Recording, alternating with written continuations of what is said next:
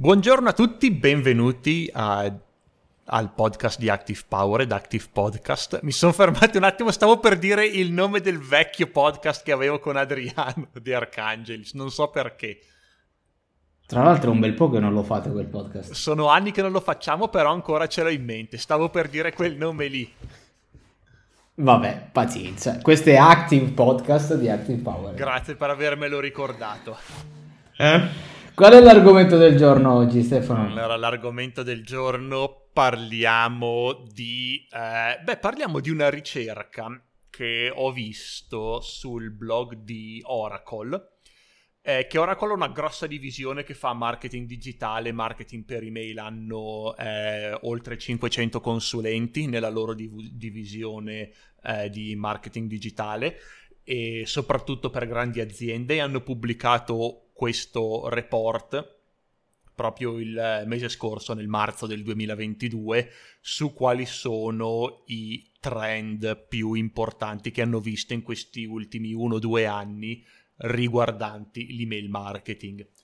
E quindi in questo podcast voglio un pochino parlare con te dei trend più importanti che hanno rilevato, eh, analizzarli un attimino, non tutti perché sono veramente tanti, dare la nostra opinione e alcuni consigli su come, eh, su come implementarli. Um, non parleremo di tutti questi trend perché sono tanti, sono tipo 25. Ci sarà un maxi articolo sul blog che ne parla, sarà linkato nella descrizione di questo podcast in cui ci saranno tutti gli elementi più i nostri, eh, parte almeno dei nostri commenti, mentre in questo podcast facciamo solo una selezione di quelli che sono secondo noi i trend più importanti e soprattutto quelli che possono essere applicati nella realtà delle PMI italiane, che alcune di queste cose sono prettamente enterprise, che sì, um, esistono, esiste il livello enterprise anche in Italia ovviamente, ma l'Italia è, ha questa propria particolarità di essere piena di PMI e quindi noi vogliamo concentrarci su adattare questi consigli per le PMI. Quindi questo è l'argomento della settimana, Alessandro. E qual è il primo trend di cui mi vuoi parlare? Allora, il primo trend di cui voglio parlare, anzitutto, ehm, ci sono tre categorie in cui Oracle ha diviso questi trend, eh, che sono i proven essentials, quindi gli, gli, come si può tradurre le, le, le, cose più essenziali e già provate. Ci sono i competitive differenci, differentiator, che sono um, trend, trend robe che si esatto, applichi, che ti differenzi. Esatto, trend per differenziarsi che um, hanno un forte impatto ma una bassa adozione e poi ci sono le opportunità non provate, come le chiamano loro, che sono, um, sono dei trend che sono morti o che stanno morendo. Quindi cose da non fare. Iniziamo dalla prima categoria di fondamenti essenziali provati. Queste sono cose importanti che in tanti stanno facendo e quindi è il livello base dell'email marketing. Per fare email marketing in maniera efficace bisogna avere questi elementi. Vuoi iniziare tu a parlare del primo? No, no, te l'ho chiesto a te. Volevo capire qual era il tuo primo, perché io qui ne ho identificati qualcuno che piaceva a me. Volevo capire te quale, mm, quale ti ha colpito di più di questa prima parte. Eh, allora, di questa prima parte adesso un attimo che sto scrollando, mi ha eh, uno che, di cui sicuramente voglio parlare è il concetto di personalizzazione di landing page. Abbiamo beccato lo stesso. Abbiamo beccato lo stesso? Sì, perché è una cosa che eh, realmente si, si, ne sente poco parlare ancora. Eh, però è dannatamente potente. Su ActiveCampaign purtroppo, dico purtroppo perché appunto lo possono usare in pochi, si sblocca dal professional come funzionalità, però veramente fa la differenza iniziare a personalizzare la pagina di arrivo in base a chi clicca nelle mail, è qualcosa di spettacolare. Esatto, perché la personalizzazione delle mail è una cosa che già ne parliamo da anni, la personalizzazione delle landing page invece no. Eh, e non sto parlando di pagine di opt-in in questo caso, ma proprio delle landing page, quindi una persona clicca sulla, sull'email che porta una landing page di vendita di prodotto e quella pagina è personalizzata in base alle informazioni che già ho sul mio contatto. Sono cose che eh, appunto con mh, mm, Active Campaign si possono fare a partire dal piano professional, giusto? Yes. E però non è necessario usare Active Campaign, ci sono altri software che lo fanno e Active Campaign può semplicemente passare i valori tramite parametro, uh, parametro UTM o un parametro URL qualsiasi e si possono utilizzare quei parametri per personalizzare la landing page con altri, con altri software. Um, credo che Visual Website Optimizer lo faccia, per è un software che da solo costa più del professional di Active Campaign. Purtroppo sono software che tendono a costare un po' di più, non sono proprio per, uh, per il freelancer questi strumenti D'altra parte la personalizzazione delle landing page è una cosa che ha un, ha un amen- aumento incrementale nelle vendite secondo me. Così come quello delle, delle email è importante, però non fa la differenza fra il fallimento e il successo di una campagna email migliora i risultati di un'offerta che già avrebbe avuto successo per conto suo ci fa avere ancora più successo. Per cui sono cose secondo me che, um, che hanno senso quando si comincia a parlare di liste da diverse migliaia di persone interessate. E dipende anche secondo me molto dal mercato ci sono mercati in cui vendo un prodotto omogeneo, ci sono altri mercati in cui ho una lista molto eterogenea e allora si può avere, ehm, può influenzare molto il risultato, la personalizzazione delle landing page. Dipende molto, dipende molto.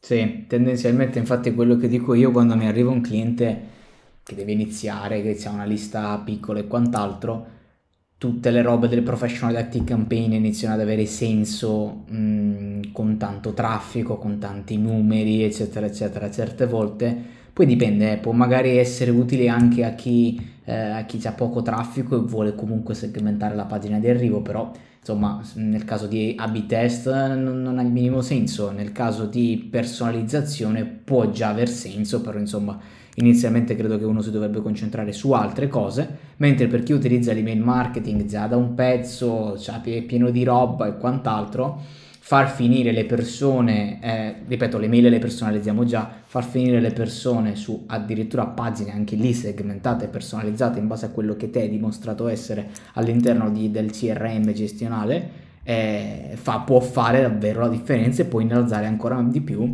quelle che sono le KPI che poi ti interessano.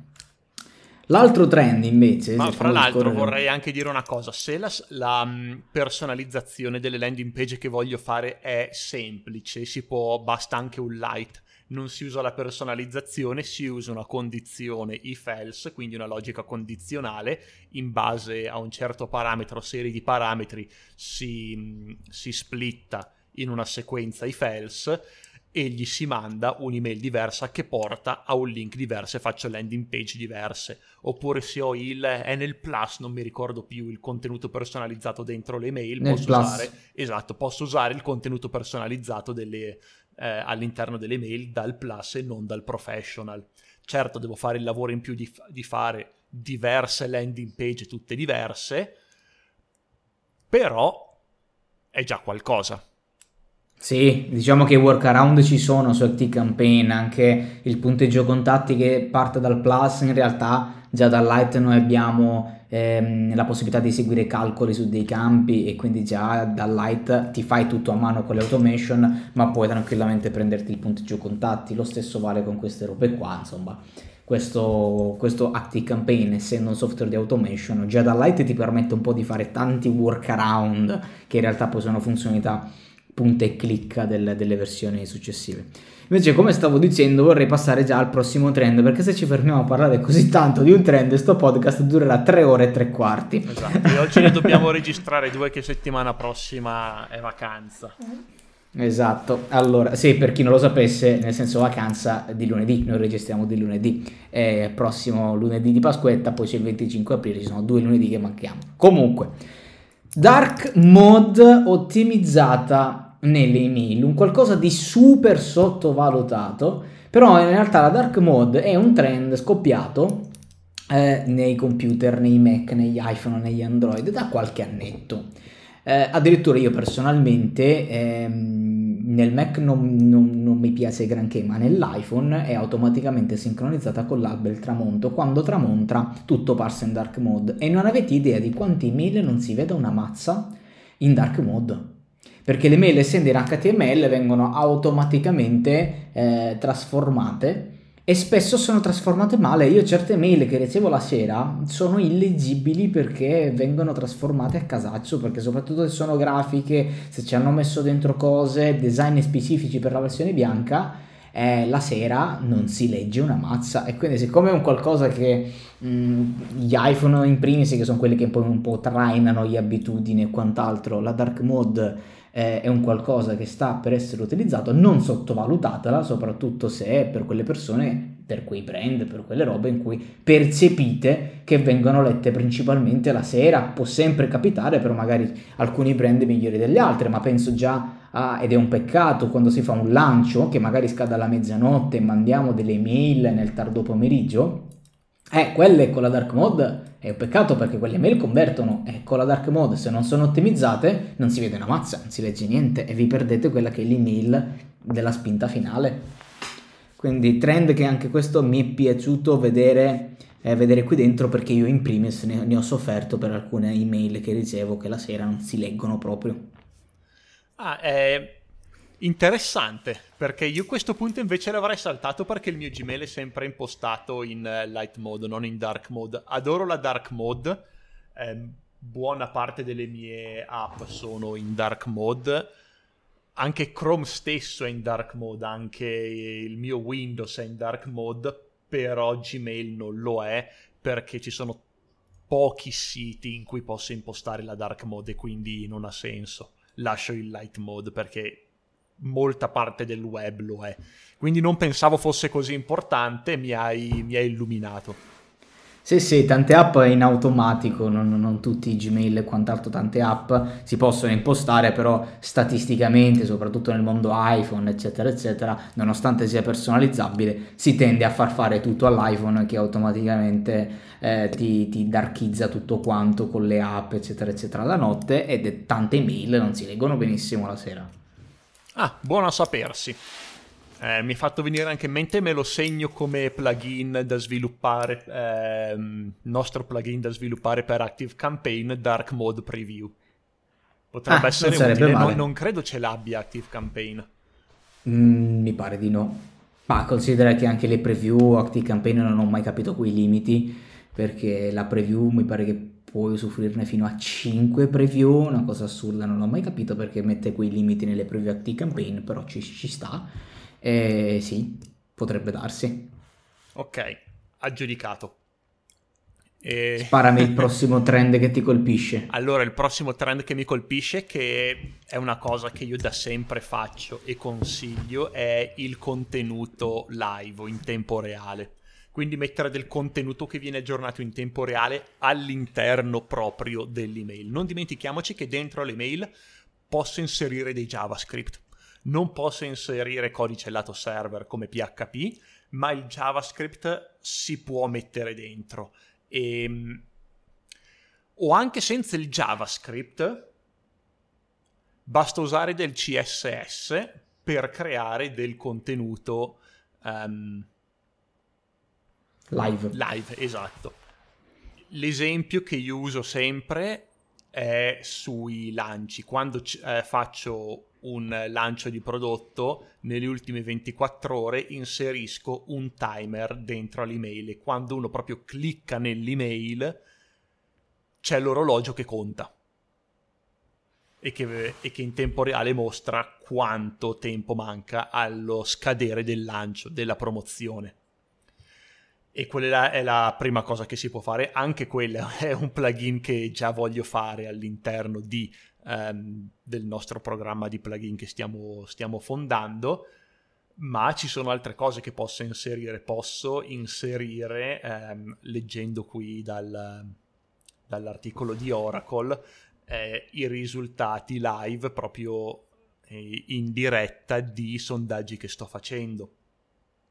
Posso mettere il meteo che si aggiorna automaticamente, posso mettere un feed eh, di Facebook o altro social media e quindi aggiungere dei contenuti um, in tempo reale. Tu hai esperienza su questo? Sì, però non le ho mai fatte perché eh, questo infatti è un contenuto, un contenuto, un trend su cui ho dubbi, in tutta sincerità. Perché un cliente, più di una volta, che ci ha messo della roba dentro l'email per fare gli shortcode, eh, dei countdown, piuttosto che altre robe, eh, si è innalzato non poco lo spam rate. Ah, e quindi da quel caso lì mi sono detto ma boh non ho poi fatto altri test però mi ha fatto preoccupare quando il cliente insomma mi ha detto eh però cioè, l'open rate CTR eccetera. Io pure l'ho provato e arrivavo una marea di volte in spam. Non lo so da quel punto di vista se mettere roba dentro l'HTML dell'email live e quant'altro possa influire effettivamente tanto o poco sul, eh, sullo spam rate però te lo metto nella conversazione Ah, interessante, questo non lo sapevo, è una cosa che non ho mai visto con i miei timer, eh, però non ho messo altro. Sarebbe da vedere l'implementazione, cercare di capire perché Gmail lo butta in spam.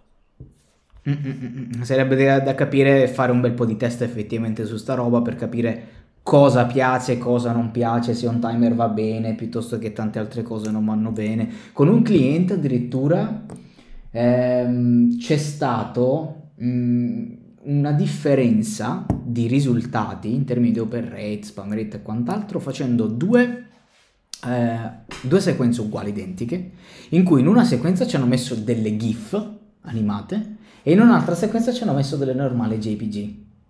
Le GIF andavano più in spam.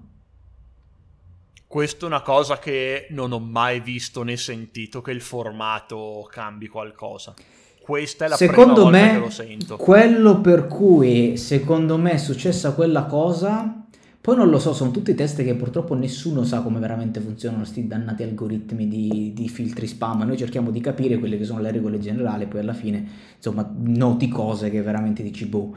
Eh, secondo me l'unica cosa, l'unica spiegazione che mi sono dato quando ho visto quei risultati, l'unica spiegazione, spiegazione che mi sono dato è che magari la GIF è un'immagine però animata che può nascondere, non lo so, scritte, robe, guarda, non te lo so dire, eh, perché è una cosa animata che possono nascondere cose, quindi magari qualche, qualche filtro più aggressivo, guarda, non ne ho la più pallida idea, anch'io sono rimasto un poco di stucco, però è successo, non l'ho fatto io quel test, è stato un test che mi è stato riportato da uh, da un cliente che ha fatto questo test e l'abbiamo analizzato assieme ho detto è vero, cioè la, uguale, uguale, oggetto, uguale, uguale tutto, quello con le GIF arrivavano meno, c'erano meno delle deliverability. Vai a capire. Eh, mi lascia di stucco. So, eh, dovrò fargli anche un po' di test su questa roba qui. Prossimo sì, su questa punto, roba sì. Ale? Allora, prossimo punto, quello che mi, mi, ha preso l'occhio è sull'ottimizzazione del, dell'invio, dell'orario di invio. Spesso e continuamente mi viene chiesto quando inviare l'email, qual è eh, il momento giusto, l'ora giusta, eccetera, eccetera. La risposta non è un orario oggi come oggi, la risposta è il machine learning. Anche questo purtroppo è una funzionalità che su ActiveCampaign è dal piano professional e purtroppo qui non c'è, non c'è, granché da farci, nel senso non c'è granché da fare un workaround, perché quella funzionalità che ti permette, che permette ad ActiveCampaign di studiare un po' le statistiche, non le statistiche, sì, le statistiche, ma i trend di open rate di ogni singolo utente e nelle automation non metterai più un orario di invio, ma metterai il invio predittivo, si chiama su ActiveCampaign, quindi la possibilità che per ogni contatto che arriva lì durante la giornata, per lui l'email partirà nel momento in cui ha dimostrato essere più tendente ad aprire l'email. E quindi questa è una cosa che mi ha fatto piacere leggere qui perché questo fa, fa assolutamente la differenza. E me ne sono già accorto soltanto con un cliente con cui ho avuto modo di testare che è un professional e l'ho schiaffato ovunque. Io gli invii predittivi e fanno la differenza, cioè l'open rate si alza veramente. Sì, è una cosa alla quale, questo è da un po' di tempo che lo sento, il concetto di invio predittivo, di cambio di orario, sinceramente non ci ho mai fatto tanta attenzione perché istintivamente pensavo che non faceva tutta questa gran differenza. Quando uno apre l'email la vede e la legge a seconda di quando, a prescindere da quando gliel'ho inviata. In realtà più guardo le statistiche e più mi accorgo che in realtà conta ed è importante. Già da diverso tempo è entrato nel mio radar perché le statistiche non mentono. Quindi anche se secondo me è un po' controintuitivo, l'orario di invio conta veramente tanto e l'ottimizzazione conta veramente tanto e proprio il, um, anche parlando con, eh, con, il nostro, um, con, il nostro, manager all'interno di Active Campaign, che è un manager di Active Campaign, mi ricordo già eh, poco dopo che hanno introdotto questa funzionalità, eh, mi ha detto guarda sì, i nostri clienti professional stanno vedendo open e click rate molto molto più alti, che è la stessa esperienza che hai avuto tu Alessandro, quindi Cli- mi ha detto anche molti clienti sono col professional di Active Campaign invece col Plus solo per questa funzione, non per nient'altro, non gli interessa altro.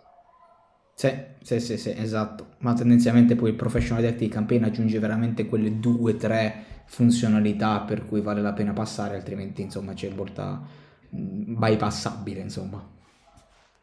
Prossimo step? Il prossimo step, questo lo menziono, il punto U, così mi segui, è il, um, che mi è saltato all'occhio perché è l'argomento, credo, del nostro prossimo podcast, esatto. della prossima settimana, che è la gestione degli inattivi. Infatti, molti, molte persone, molti manager di liste mail, cos'è che fanno quando una persona entra in una lista email o si cancella attivamente cliccando su cancellami o buttando l'email in spam, rim- eh, li lasciano, lasciano queste persone sulla lista per sempre. In realtà bisogna gestire gli inattivi, inactivity management, quindi le persone che non sono più interessate all'argomento di cui parliamo, alle nostre newsletter, ai nostri contenuti, vanno cancellati. Quello che facciamo noi, adesso lo introduco solo perché ne parleremo meglio settimana prossima, è di mettere una sequenza. Quando una persona per 60 giorni, credo di aver impostato 60 giorni io dentro ad Active Campaign per Active Powered, non apre nessuna email e non visita nessuna pagina di Active Powered, almeno non col cookie, entra in una sequenza di non mi ricordo se sono 7-10 giorni, una cosa del genere. E se alla fine di quella sequenza non dimostra di essere interessato, quindi non, eh, non clicca, non entra, non gliene frega niente delle mie email, viene cancellato dalla lista.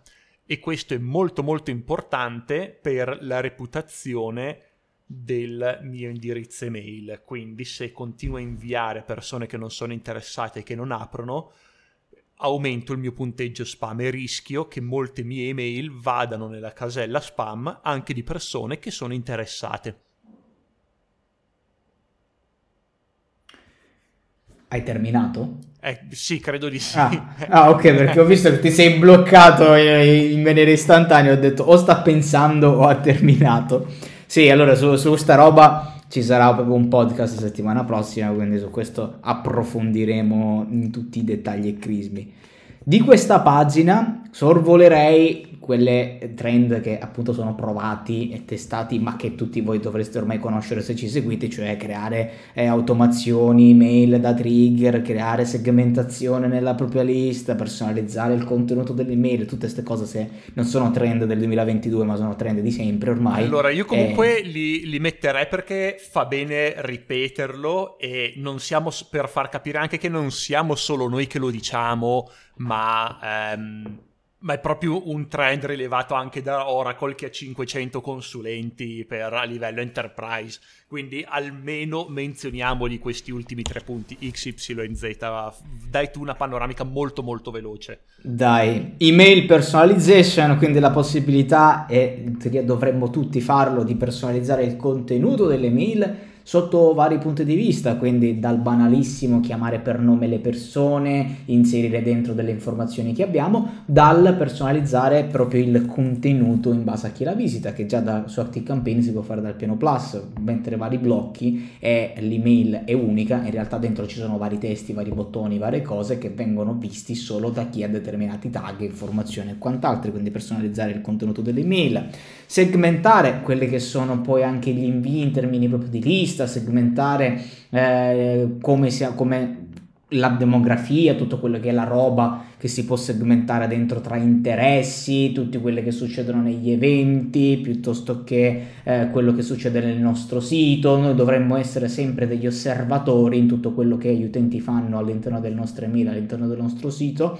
per poter creare sempre più una lista segmentata per poi Terzo punto, mandare in automation e triggerare tutta una serie di automazioni ed email che partono da specifici eventi, da specifici click, eccetera, eccetera, tutto il mondo dell'automation. Insomma, sono i tre punti che noi, insomma, con Active Powered ne parliamo fino alla nausea da, da sette anni a sta parte.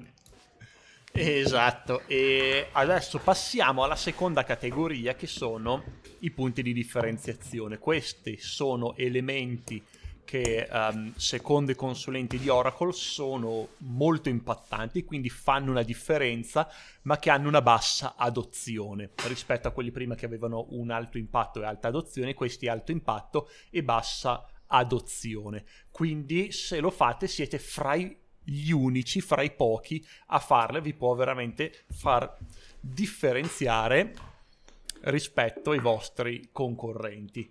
Quindi quali sono questi punti? Dammi tu il primo che prima ho iniziato io. Sì, allora tendenzialmente i primi due li accumulerei un po' perché entrambi parlano dell'intelligenza artificiale. Ora io non so se ti conosci i tool che stanno un po' viaggiando ultimamente. Io ne conosco uno che gli hanno dato il nome di Jarvis, quindi insomma come Iron Man, eh, che praticamente sono delle intelligenze artificiali ormai e alcuni funzionano veramente bene, soprattutto ovviamente in inglese, anche se in italiano già esiste qualcosa, ma insomma funzionicchiano, non è che siano tutto sto granché, ma sono tool che ti scrivono il copy da solo. Ed è una cosa che fino a qualche anno fa tu dicevi sì vabbè un bot che ti scrive il copy da solo? Sì, oggi esistono tanti tool che ti scrivono i testi per l'advertising, ti scrivono interi articoli interi articoli per il blog ottimizzati SEO in automatico, te basta che gli dai il titolo, l'introduzione e quello di cui deve parlare, lui in automatico si fa le ricerche su Google, prende di qua, prende di là, rielabora e ti fa quello che è un, um, un, un articolo. Oppure, come in questo caso, oh, del, dell'intelligenza artificiale per, per, generare subject line, copywriting per le mail e quant'altro. Questa è una cosa che veramente un trend nuovo di cui io ad oggi non ho esperienza, so che esistono queste cose, mi sto informando un pochettino, però non ne ho usato manco uno di sti bot eh, con intelligenza artificiale. E qui, insomma, l'intelligenza artificiale prende i primi due punti addirittura di questa lista. Che ne pensi Stefano?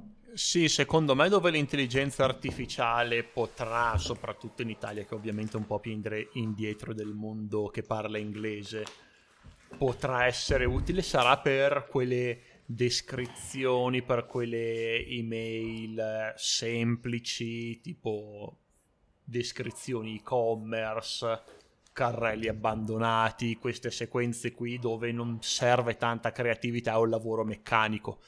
eh, l'equivalente che adesso si prende qualcuno su Me la scrivi o su Fiverr e si dà tipo poco perché è un lavoro prettamente meccanico. Lì è dove potrà essere tornare utile il copy scritto dai bot per email importanti di lancio altamente personalizzate eh, magari con delle storie, con dentro la storia del brand, eccetera, quelle verranno dopo.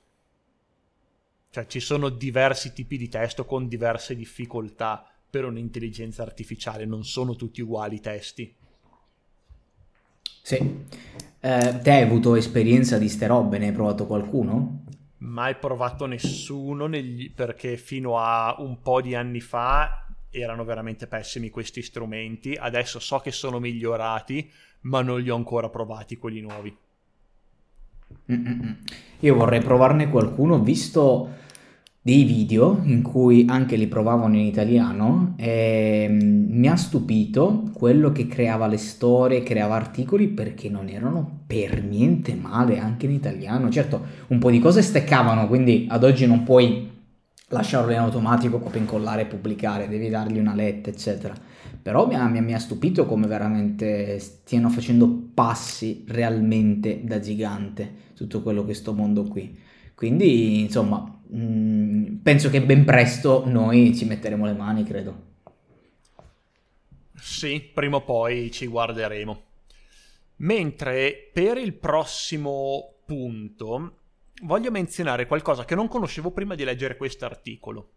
BIMI, Brand Indicators for Message Identification, che è in buona sostanza il poter mettere un logo accanto eh, proprio all'interno della, um, dell'email, non dell'email ovviamente, ma del, eh, del mittente dell'email che uno pensa debba essere solo testo, in realtà con eh, questo nuovo format che è stato recentemente adottato anche da Gmail, quindi ormai ci sono tutti, c'è eh, Gmail, Yahoo, eh, Gmail e Yahoo, quelli più utilizzati in Italia fra quelli supportati, che um, che supportano questo nuovo formato che permette appunto di fare branding direttamente dall'inbox senza che una persona debba cliccare ed entrare sull'email, sull'email e vedere l'immagine. Questo può aiutare tanto secondo me l'open rate perché mettere un logo vero e proprio già visibile dall'inbox eh, porta molta attenzione su quell'email e quindi secondo me non l'ho ancora provato, cioè non lo sapevo dell'esistenza di questa cosa prima di, di leggere questo report, può aumentare l'open rate senza nessuno svantaggio. Anzi, l'altro vantaggio è che mi aiuta a fare branding perché espone il mio brand, il mio logo ancora di più. E quindi questa è una cosa interessante che, che vorrò provare anche per Active Powered. Eh, effettivamente è una cosa che, mm, che si bypassa tanto, ma infatti siamo un po' nella pagina che rispetto dall'altra parte, cioè dall'altra parte si parlava un po' di roba un po' più provata, un po' più già un po' di sentito dire, soprattutto per gli addetti al settore, qui effettivamente ci stanno delle cose un po' più un po' più di ricerca, un po' più di nicchia. Anche se non posso dire lo stesso del prossimo punto che non l'avrei messo qua, ma l'avrei messo ehm, nella, nell'articolo precedente, quindi l'avevo messo in quello testato e ritestato, cioè l'RFM. L'RFM, la matrice RFM è stra, stra, stra usato ormai, quindi quella basata sulla recenza, la frequenza e la monetizzazione per segmentare il database, usatissimo fra gli e-commerce, anche in Italia, l'ho implementata in più clienti, quindi questa non mi sembra una cosa eh, così, a meno che, guarda, a meno che effettivamente poi ehm, statisticamente parlando dati alla mano non viene in realtà usata da poche persone, però insomma l'RFM non so, dimmi te la tua, mi sembra abbastanza conosciuta, abbastanza usata anche da noi. Uh, sì, ma secondo me bisogna anche vedere che tipo di clienti hanno quelli di Oracle hanno un target diverso magari per questo tipo di target è venuta dopo. Il modello RFM è venuto dopo e ancora non è implementato così come altre cose perché implementarle è oggettivamente più complesso di altri elementi di cui abbiamo già discusso. Eh, per cui sì anche a me sembra un qualcosa di più diffuso del resto, tutte le altre cose. Anche il punto dopo alla fine è abbastanza diffuso, secondo me, evidentemente non così tanto. Mentre il punto dopo, appunto, è l'interattività delle mail via CSS. Si, può, si possono strutturare le email in modo da renderle interattive. Non si può fare vera e propria interattività all'interno delle email, però si può simulare l'attività. Ad esempio, si possono inserire dei menu. Quello che piace fare a me è fare dei sondaggi all'interno dell'email, anche senza il CSS, anche senza usare dei form veri e propri e roba così.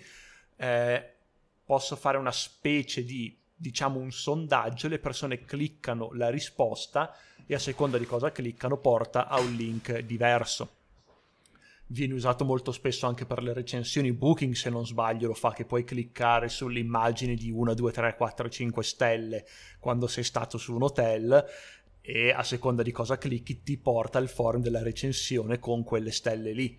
Um, secondo me um, è molto molto utile fare queste cose qui perché aumenta il click rate, aumenta l'engagement che è molto molto importante nell'email marketing Un'altra cosa, ad esempio, Google fa una vera e propria interazione, che noi usiamo Google Drive e Google Docs per collaborare.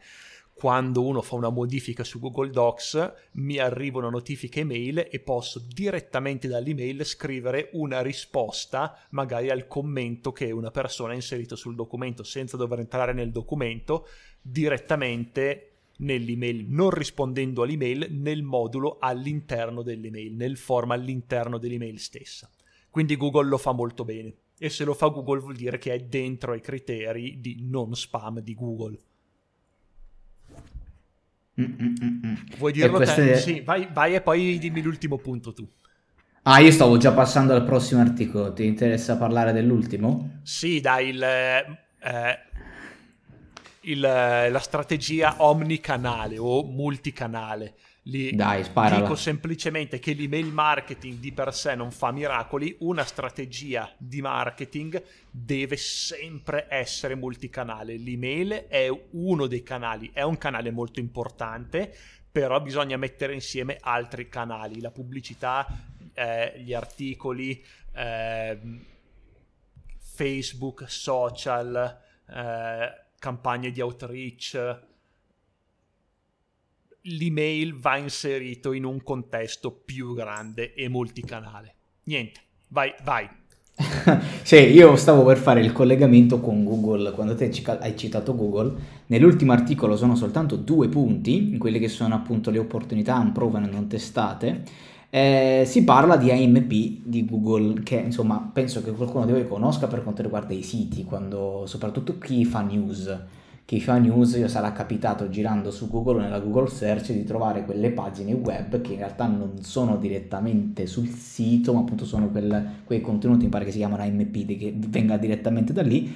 Eh, eh, Google l'ha fatto per le mail quindi ha testato già da un bel pezzo e quant'altro la possibilità di portare quella tecnologia nelle mail con la possibilità di fare quello che si fa su un sito web all'interno di un'email. Questa può essere veramente una cosa estremamente figa da qui ai prossimi anni che ad oggi le mail vuoi non vuoi un minimo ti limitano ma renderle dei mini siti web tra virgolette eh, dei minime pagine web to passamela così che forse è meglio delle minime pagine web stile le pagine MP super veloci, rapide e tranquille, ma dove dentro puoi veramente sbizzarrirti, sbizzarrirti con i contenuti, la personalizzazione, i live content e quant'altro, non è per niente male come cosa.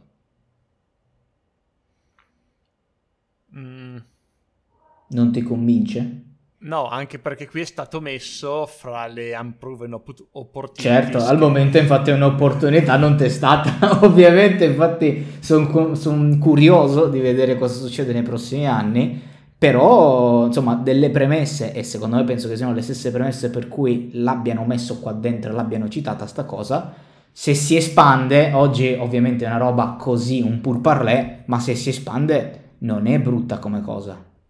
Allora, cioè, può AMP avere delle, delle potenzialità. Io ho provato mm. a farmelo piacere, ho provato a farlo, è troppo limitante AMP.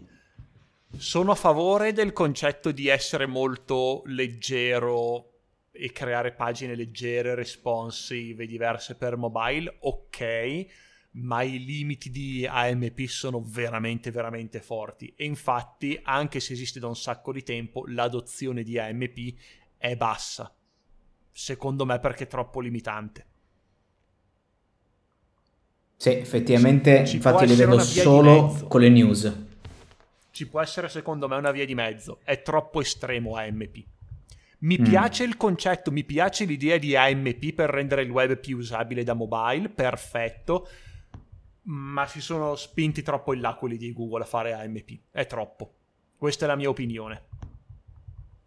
Mm-mm. Sì, effettivamente è estremamente estremo.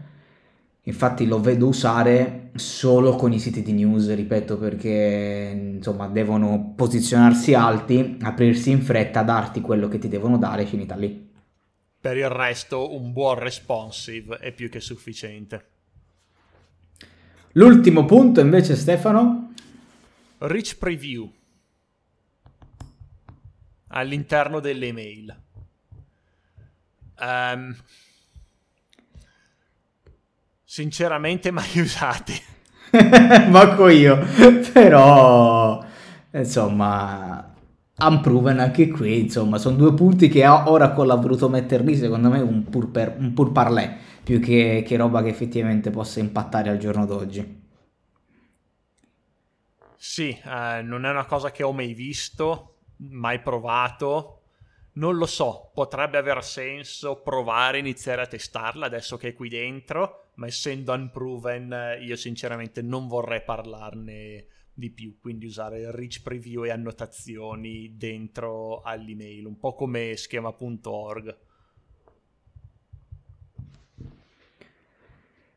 E va buono, direi che ne abbiamo parlato per penso 40 minuti di tutti i trend, non l'abbiamo detti tutti e se qualcuno invece volesse approfondire anche tutti quelli che non abbiamo detto, comunque andarsi a leggere gli articoli che saranno contemporaneamente usciti, le trovate ritrovate sul blog. Non so se Stefano hai qualche altra cosa da dire prima di passare alla nostra registrazione del prossimo podcast e lasciare gli ascoltatori a leggersi gli articoli. No, non ho altro da dire. Alessandro, ci sentiamo, noi ci sentiamo adesso, però per gli ascoltatori ci sentiamo settimana prossima.